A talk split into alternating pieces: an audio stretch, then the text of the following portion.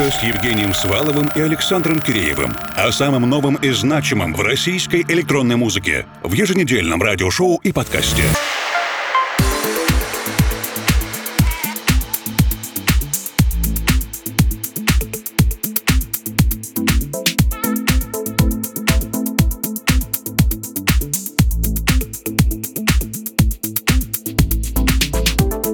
Дорогие друзья. В самом начале русской кибернетики на этой неделе мы на несколько минут отправляемся в Нижний Тагил в студию к Алексею Альфоа, записавшему новую композицию «Санскрит» для российского лейбла Skytop.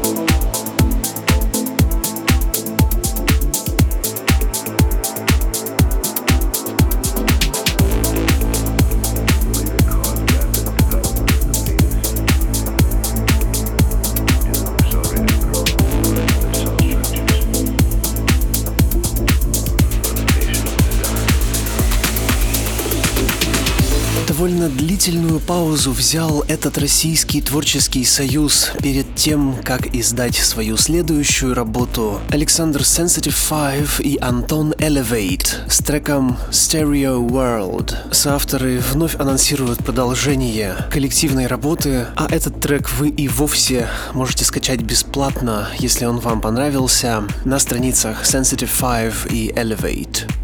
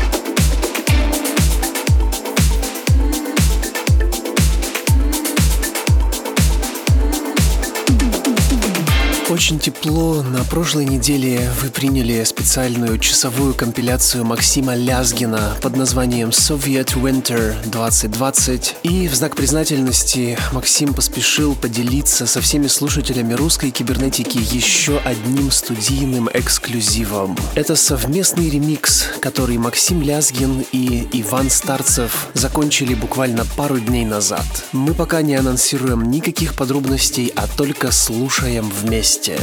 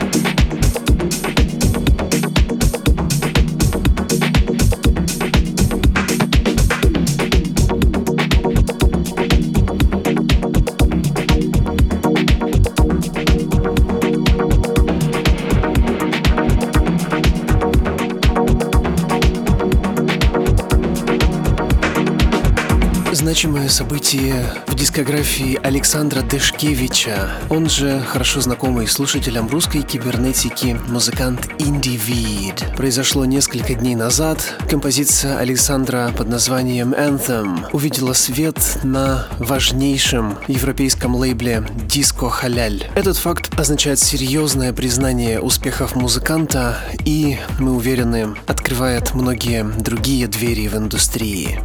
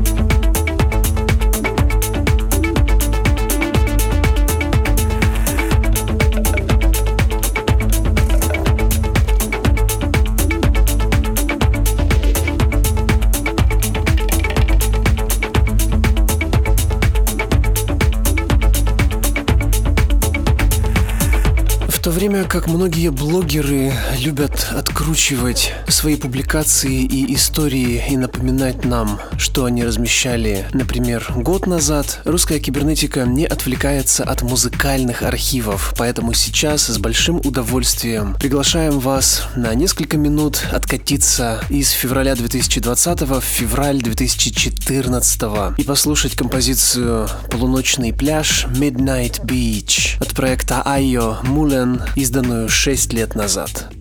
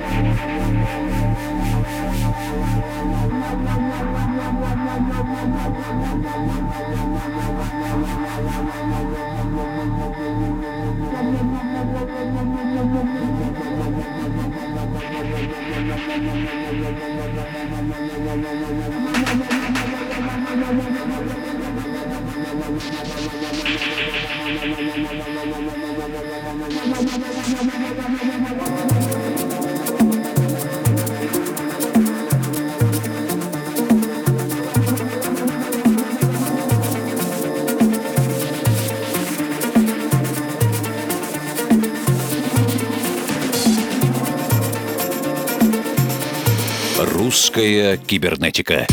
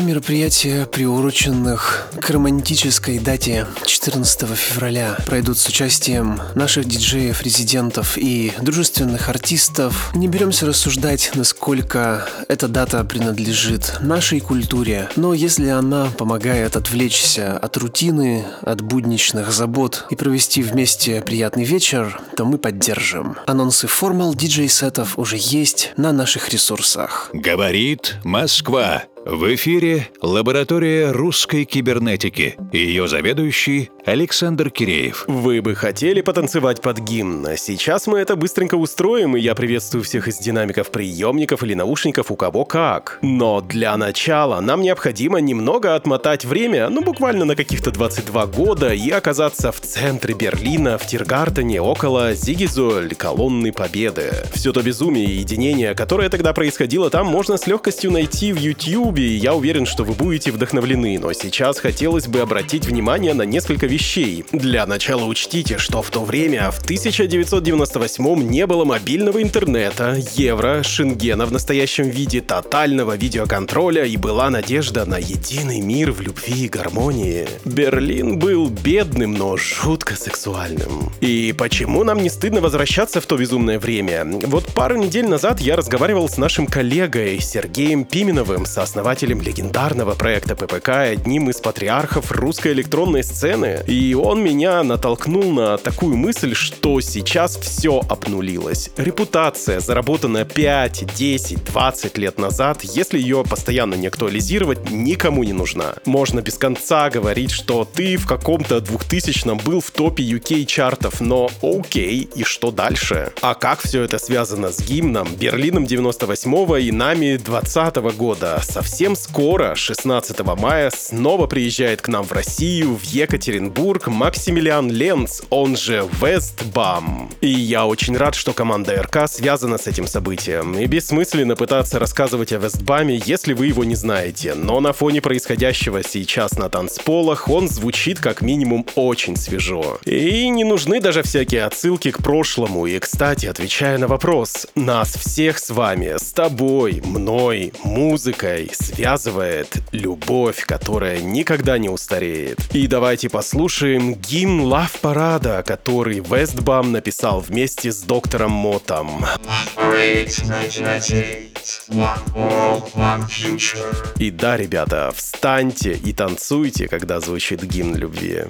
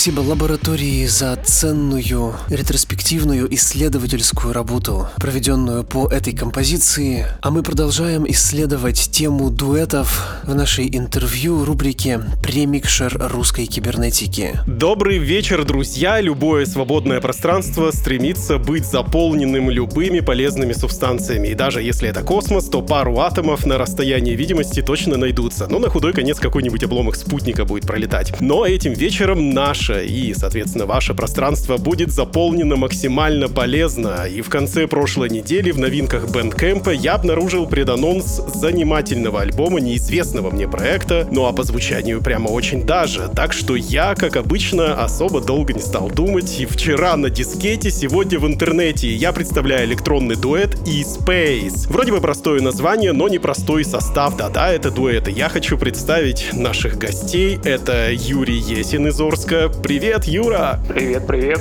И Иван Кропачев из Тада Нижнего Тагила. Привет, Ваня. Да, здравствуйте. Да, кстати, Ваня сегодня празднует день рождения, и мы всей редакции русской кибернетики, а также с Ириной Аллегровой, которая могла бы прийти, но испугалась. Поздравляем тебя. Спасибо большое, мне очень приятно. И у нас, как вы уже заметили, трехсторонний скайп-колл, множество тем для разбора, и попробуем уместиться в 15 минут. Сейчас процесс нахождения друг друга, людей, максимально технологичен. Я имею в виду дейтинговые приложения, и тоже работает в других сферах межличностных отношений. Например, в Москве на позапрошлой неделе анонсировали такой странный сервис для поиска собеседника для завтрака. И это даже не дейтинг, но механизм чем-то схож. Это все хорошо работает в пределах одного города, но между Орском и Нижним Тагилом я посмотрел 933 километра. Скажите, парни, как вообще сработала вот эта вот ваша творческая коллаборация? В чем мотив? Какие музыкально-химические струны сработали? А, Мы вообще ни разу еще не виделись в реальной жизни, ни разу не состыковывались, просто общались, просто какая-то химия произошла сразу, мы хорошо так сдружились, у нас никогда не было каких-то конфликтных ситуаций, но я занимался своим э, сольным, экспериментальным немножко проектом и делился с друзьями материалом, и вот Иван загорелся этой идеей, вот хотел тоже делать так же, и вот он начал работать над звуком, э, скинул мне демо-материал, я послушал и понял, что, блин, мне это нравится, вот я хочу работать с этим человеком в направлении, потому что у него идеи практически как у меня. И если мы будем работать вместе, это будет гораздо эпичнее, круче. В какой момент приходит осознание, что все, не могу один творить? И что происходит? Не хватает мыслей, либо мыслей же слишком много, либо не хватает каких-то взаимных компетенций, и ты такой думаешь, мне нужна творческая помощь. У нас была немножко другая ситуация. На самом деле помощь... э, Я не считал, что мне вообще нужна помощь в моем проекте, и,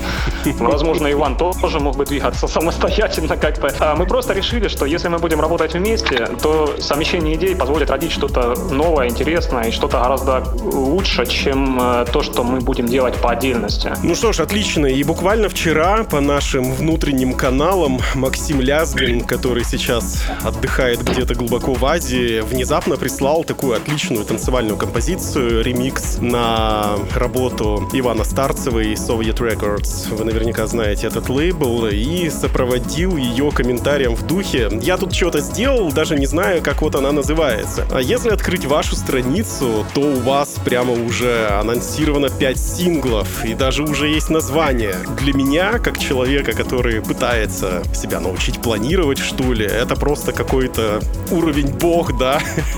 Как можно так четко спланировать свое вдохновение и даже вот связать его с графиком релизов треков? Мы не планируем вдохновение, но мы планируем нашу работу и планируем вообще наши действия. Мы абсолютно, если честно, не знаем, когда у нас будет название какого-то трека или какого-то EP, релиза и прочего, и вообще в каком формате это будет, какие треки войдут в итоге в финальный состав. Это все в процессе э, гибко меняется. Изначально мы вот уже примерно через два часа работы над треком мы уже представляем, как его назвать.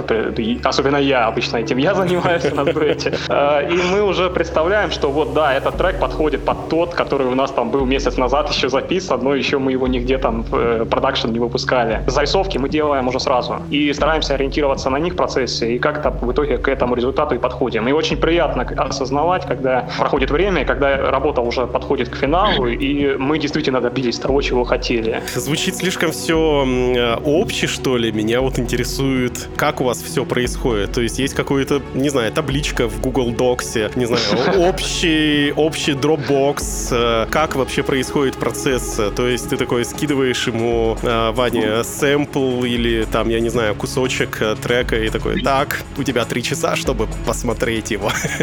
Ну, примерно, примерно, да. Ага, все-таки есть такой. Примерно. Ваня, у тебя, если что, есть возможность сказать правду, то, что тебя угнетают творчески. Ну, судя по молчанию, наверное, ничего не угнетает. Отвечу, как у нас это происходит. В общем, изначально вообще каждый работает отдельно. Э, мы работаем отдельно, каждый делает свою какую-то зарисовку, как он вот видит. Э, потом мы делимся этим материалом, обмениваемся, слушаем демки, и вот я слушаю его работу и понимаю, что да, вот с этим материалом мы можем работать, я уже вижу в голове, что я хочу от себя добавить туда. Он слышит мой материал, тоже там говорит, не нравится, нравится, в общем, ну, чаще нравится, конечно, иногда бывает, что и не нравится. Когда уже определяемся, что вот с этим материалом мы точно будем работать, мы начинаем обмениваться просто файлообмене, кидаем друг другу проекты, работаем в виртуально в студии и добиваемся результата. Как-то так. Ваня, это правда? Да, это абсолютно правда. Ну и прекрасно. Хочется вообще полностью закрыть историю дуэтов. Это всегда интересно, как происходит взаимодействие. И меня, знаете, больше даже в дуэтах интересует не сколько техническая история, сколько эмоциональная. Потому что все люди творческие. И творческий поиск, он невозможен без конфликтов. Можете мне раскрыть эту историю творческого конфликта, как знаете, не то, что там орать друг на друга там, или говорить, опять ты там вставил, там, не знаю, что там, синтезатор какой-нибудь тут мне включил. Вот. А вот именно а, конфликт как созидательный момент. Это, наверное, когда просто ты вот что-то делаешь, э, например, накидываешь какую-то партию или э, накручиваешь какой-то интересный для тебя звук, ты даешь это человеку, от которого ждешь э, объективной оценки и ждешь, что он примет этот материал. Но он говорит, что вот, слушай, извини, но меня не цепляет. Вот такое иногда у нас Да, да, да. Вот, это, вот из этого всегда самое идеальное. Вот у нас такие моменты бывают, не буду лукавить, но это все равно не создает каких-то серьезных конфликтных ситуаций, и мы в итоге находим компромиссы. Многие успешные дуэты, продолжая и, наверное, заканчивая эту историю, вот приходят в голову немцы, Али и Басти из э, Тиф Шварц, либо в прошлом дуэт Мунбим, братья Хвалеевы, они часто гастролируют по одному, потому что есть запросы в одну дату на разные площадки. В то же время есть и противоположные примеры, когда коллективы не готовы разделяться, даже если так они зарабатывают меньше. Я понимаю то, что вы не гастролируете, но какая тактика ближе лично вам? Конкретно ответить, вот как лучше, в каком формате лучше работать, просто пока мы эту, эти грабли все не пройдем, мы не узнаем. Мы планируем, мы хотим в будущем выступать, э, хотим выступать особенно вместе, хотим играть в лайве. Лично я считаю, что, наверное, все-таки круче, когда э, действительно вот э, музыканты собираются вместе, выступают в лайве и э, именно работают со своим собственным материалом. Я помню на примере даже тех же Moonbeam, э, ну, было гораздо круче, когда два брата э, заводят толпу на сцене, чем если они там по отдельности как-то выступают, каждый со своим материалом. Но это чуть-чуть уже как-то не так даже воспринимается. Лично как мне, как фанату вообще этой группы. Насчет контактов с одним из Хвалеевых, ну, это ну, было... Да, с Пашей Хвалеевым, наверное, да? Я давно восхищался этим творчеством, и, по сути, Павел Хвалеев, он очень сильно меня вдохновлял эти годы, и вообще я ориентируюсь в музыке очень много на его творчество, на его работы, на его вообще видение музыки, его подход. И э, я поделился одной из своих работ не так давно с ним, положительно ответил на это все и посоветовал вот как раз обратиться к Ване Старцу. Боже, мне кажется, то, что Ваня Старцев прикоснулся своим перстом ко всем, просто ко всем. И это очень хорошо, на самом деле. Я считаю, что это круто, потому что человек очень любит музыку, и он этого не стесняется вообще абсолютно. Э, и мы почти издались у них, но в итоге решили все-таки двигаться изначально уже своим каким-то курсом. Решили рискнуть. Ну, у Вани завод э, работает безостановочно, они штампуют релизы буквально раз в полторы недели, так что всегда есть возможность вернуться и запрыгнуть на эту ступеньку. Друзья, я напоминаю, что в ваших колонках или наушниках мини-ток-шоу «Примикшер русской кибернетики» у нас в гостях электронный дуэт E-Space в полном составе. Это Юрий Есин из Орской и Иван Кропачев из Нижнего Тагила. Такой вот Call. И уже в начале следующего часа послушаем целиком гостевой продюсерский микс, ребят, без лишней болтовни. Если вы нас слушаете на подкаст-платформе vk.com slash ждите, ищите микс в нашей ленте. И провокационный вопрос на злобу э, дня, на злобу повестки. Если завтра вдруг введут запрет на использование иностранных VST-плагинов, то какие российские разработки помогут вам и нам всем продолжить создавать музыку? Или мы так сэмплы будем пилить из балалайки?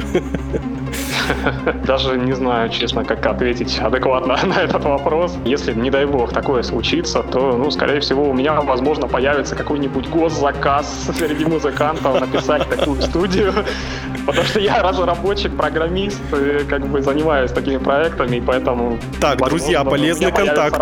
Полезный контакт, записывайте, добавляйтесь в друзья к Рубрика «Музыкальная посылка», в которой наши гости общаются друг с другом, но опосредованно через нас. И смысл таков, что вы отвечаете на вопрос предыдущего гостя программы и задаете волнующий вопрос нашему следующему визитеру. И вам вопрос пришел от Петрозаводского. Сюрприз, сюрприз, тоже дуэта Code Number. Это Илья Степанов и Святослав Нефедов. И вопрос звучит следующим образом. Какая ритмическая составляющая в треке больше всего привлекает? Ты имеешь в виду, какая боченька должна быть?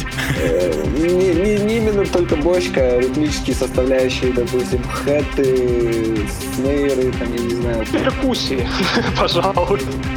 Скорее всего, перкуссии мы работаем много над этим и стараемся крутить что-то на синтах, э, чтобы это создавало какую-то атмосферу и ритмику. Эм, ну и, конечно, перебивки различные. У нас, наверное, ни в одном треке просто нет э, участка, где просто минуту там бы все и звучало ровной бочкой, вообще без каких-то перебивок. Опять же, черпаем вдохновение. Паша Хвалеев, э, Мунбим, еще треки, где у них были и ровные бочки, одновременно там в середине, после ямы, где-то ломаный бит начинался с крутым басом. Это было очень круто. Вот на то время это ну, подобного я мало где слышал. И... и выбираемся из ямы этого ответа, и я попрошу вас продолжить цепочку и задать волнующий вопрос нашему следующему гостю, кем бы он ни был. Неизбежно бывают такие ситуации, когда вот ну, мы можем сутки вообще просидеть в студии, и, и вот ну, не получается, да, откровенно говоря. Вроде что-то сделали, но это вообще не то. А, такие вот какие-то периоды, что ли, творческого застоя, какого-то потери вдохновения. Как э, с этим борется наш следующий гость и как он, если у него такого, к счастью, не бывает, как он считает вообще вот самые оптимальные способы борьбы с таким? Хорошо, задам вопрос в лучшем виде, и у нас осталось буквально полторы минутки. А, визионерский вопрос. Как вы думаете, что мы будем слушать и подо что будем танцевать в 2070 году, через 50 лет? Через 50 лет мы будем слушать хорошую музыку, как и сейчас. Неизвестно, в каком формате она будет в итоге, но я думаю, что она все равно будет хорошей, и она будет цеплять слушателей. Будем ходить на ретро-дискотеке ретро 2020, и там будет играть Паша Хвалеев.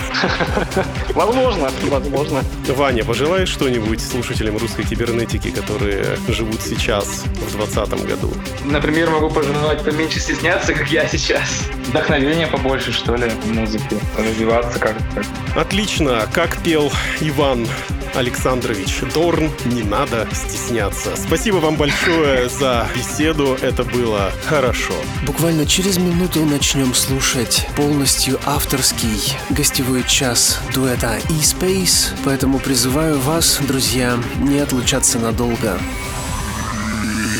Русская кибернетика с Евгением Сваловым и Александром Киреевым. О самом новом и значимом в российской электронной музыке. В еженедельном радиошоу и подкасте.